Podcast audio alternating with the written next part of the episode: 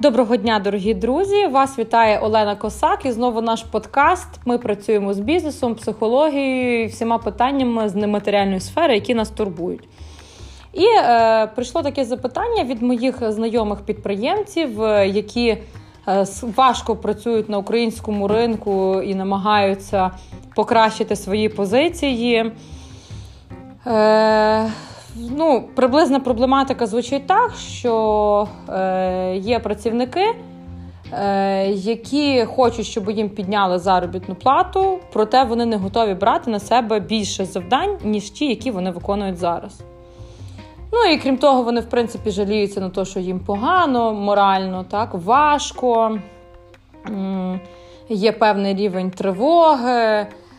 І тому вони на себе не можуть взяти додаткові ще навантаження, наприклад, там брати участь е, кращу в логістичних процесах або в самому управлінні. Е, я думаю, що всі з вас е, стикалися в більшій чи меншій мірі з такою проблемою, і з першого погляду можна було би сказати, що людьми рухає лінь, і вони такі, от, знаєте, не хочуть робити над собою зусилля. Е, проте тут е, проблема міститься трошки в іншій царині. Вона знаходиться в е, нашому українському колективному несвідомому, в якому продовжує панувати радянська система працевлаштування.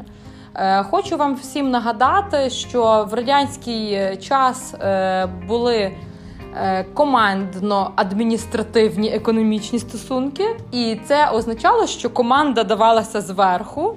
І був якийсь певний виробничий план, який потрібно було виконувати. Тобто, ринку як універсального регулятора ринкових стосунків його не існувало. І відповідно жоден працівник не сприймав свою роботу е, як те, що він обслуговує клієнта, а клієнтом його є його роботодавець. І до сих пір е, цієї думки теж в наших людей немає, тому що по факту. Е, про те, що існують якісь різновиди ринків, і одним із них є ринок праці. Е, про це знають тільки економісти, які це вчать. А більше ніхто над цим не задумується і продовжує міркувати у такому сенсі, що роботодавець нікуди від мене не дінеться, я можу йому щось диктувати. Він взагалі людина і так погана, непорядна, і багато таких от інших думок. І я їх е, дуже багато читаю, друзі мої, е, звичайно, що на сайтах е, з працевлаштуванням Work.ua має свою сторіночку на Фейсбуці, де можна поговорити, або коментарі під їхніми статтями можна писати. І я там читаю справді багато різної дичини, як зараз модно казати. І ці люди, вони, звичайно, що дуже розумні виглядають е, в словах своїх, вони можуть дуже правильно все написати і поставити всіх на місце. Але в мене виникає питання: люди, а ви де взагалі знаходитеся? От що ви робите в повсякденній діяльності? Ну, втратили ви цю роботу, так? Ну, пішли на себе працювати. В українських реаліях це дуже важко.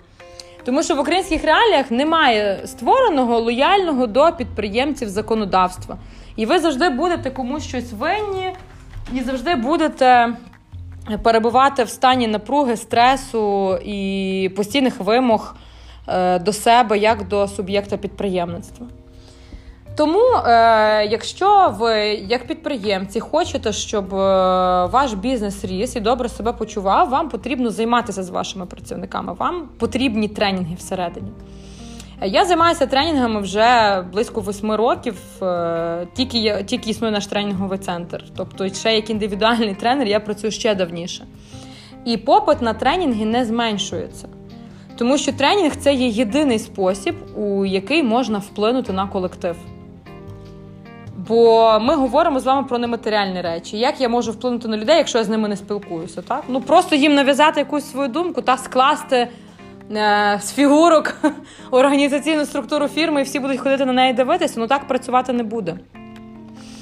Е, тобто йде мова про втручання в мислення людей і про розуміння їхнє. І кажу, це корінь цієї проблеми міститься в колективному несвідомому. Е, до речі, з цікавих коментарів, які я бачила на сайтах ресурсів з працевлаштування, нагадаю вам, що такі найпопулярніші в Україні це є Work.ua, робота.ua, яка недавно переклалась нарешті на державну мову хоча б дефолту все одно російську на сайті видає, ну біс із ними. Я надіюся, що ринок на них вплине, і вони зрозуміють, е, що все ж таки українська мова зараз в пріоритеті, і це нормально, адекватно і здорово для унітарної держави. Е, От. І Jobs.ua такі, що зараз піднімається нова робота. Ну, це я так вам накидую, та, де можна шукати роботу або пропонувати свої вакансії. От і е, одного разу навіть моя стаття була опублікована на Work.ua, і там щось було таке. Ну, вона була дуже лайтова на тему. М- як е, підтримати хороший е, психологічний клімат в колективі? Ну, тобто, що треба бути позитивно налаштованими, там старатися, щоб конфліктів не було.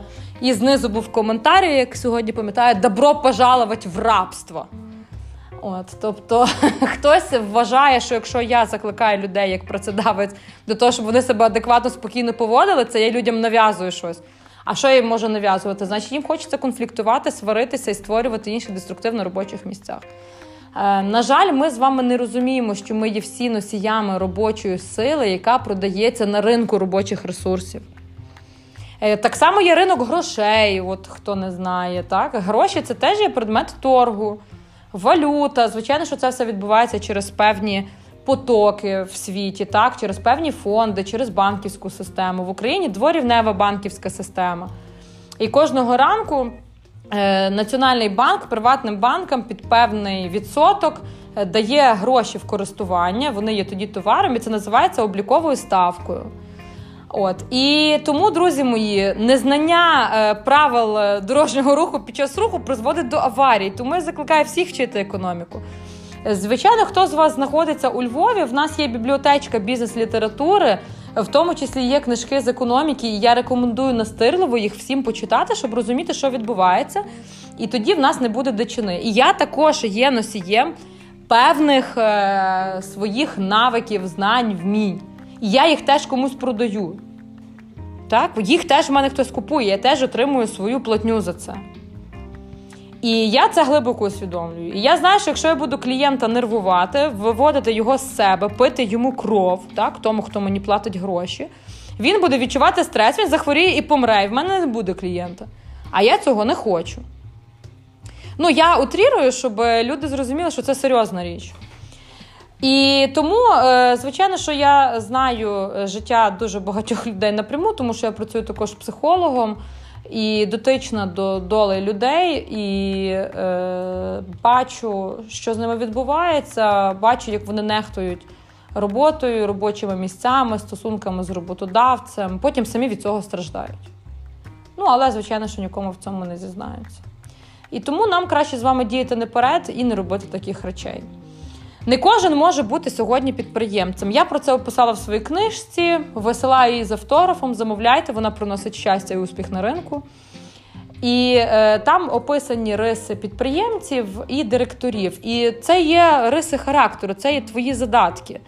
Відповідно, не кожен може це робити. Дехто себе може добре реалізувати в управлінській ролі, дехто є хорошим виконавцем. Для кожного з нас в системі є гвинтик. Проте ми можемо не поламати систему і добре себе в ній почувати, якщо ми знаємо правила гри, так, правила руху, якщо ми прочитали інструкцію з користування, а не нав'язуємо свою. Е, тож, друзі мої, коротко підсумовуючи, хочу сказати, що підприємство не є е, клубом з психотерапії для працівників. Для цього є послуги психологів, психотерапевтів інших фахівців е, з ментального здоров'я, з фізичного здоров'я. Будь ласка, звертайтеся до них. Все, чим ви зможете себе і свої навики покращити, що ви зможете в себе вкласти. А це і навчання, і професійні скіли ваші, і софт скіли. Все, що ви знаєте, вмієте, можете, все, чого ви навчилися, доросли і реалізували, оце все ваш капітал особистий і підвищить. Бо це як в тому анекдоті, але він е, не дуже цензурний, тому його тут не розкажу. Але про відмінність між теорією і практикою. От кому з вас буде цікаво, я його надиктую і вишлю вам його в приват, послухаєте. І в теорії я можу бути дуже видатною. Питання в тому, наскільки я видатна в практиці, яку платню я отримую, так? що я отримую. Працювати на себе дуже важко по тій причині, що в тебе не буде планових надходжень. І тому, якщо в тебе є зйомна квартира, якісь щомісячні виплати. е, тоді працювати на себе складно. Все ж таки, звичайно, що стабільні надходження дозволяють займатися фінансовим менеджментом, щось відкладати, щось планувати. Е, тому, друзі мої роботодавці, працюйте з е, ментальним полем вашого колективу. Пояснюйте їм про виробничі стосунки, пишіть виробничі інструкції, пишіть, хто що має робити, щоб всі це читали. Про нерозголошення комерційної інформації це дуже важливо, тому що це наше ноу-хау, яке нам допомагає заробляти.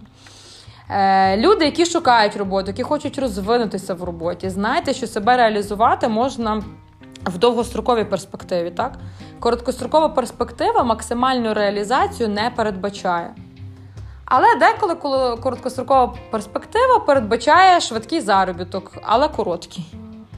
Тому думайте, ви вибираєте короткострокову перспективу чи довгострокову перспективу. І в тому, щоб між собою дружити, поважати одне одного, мати хороші стосунки в колективі, а не придумані. Насправді усміхатися, а не прикидатися. В цьому немає нічого поганого, це нормально, здорово і адекватно. І неадекватно всіх хейтити, ненавидіти, тому що людина, яка ненавидить всіх, кого вона в першу чергу ненавидить, що вона транслює, те, що є всередині неї самої те, що є всередині себе.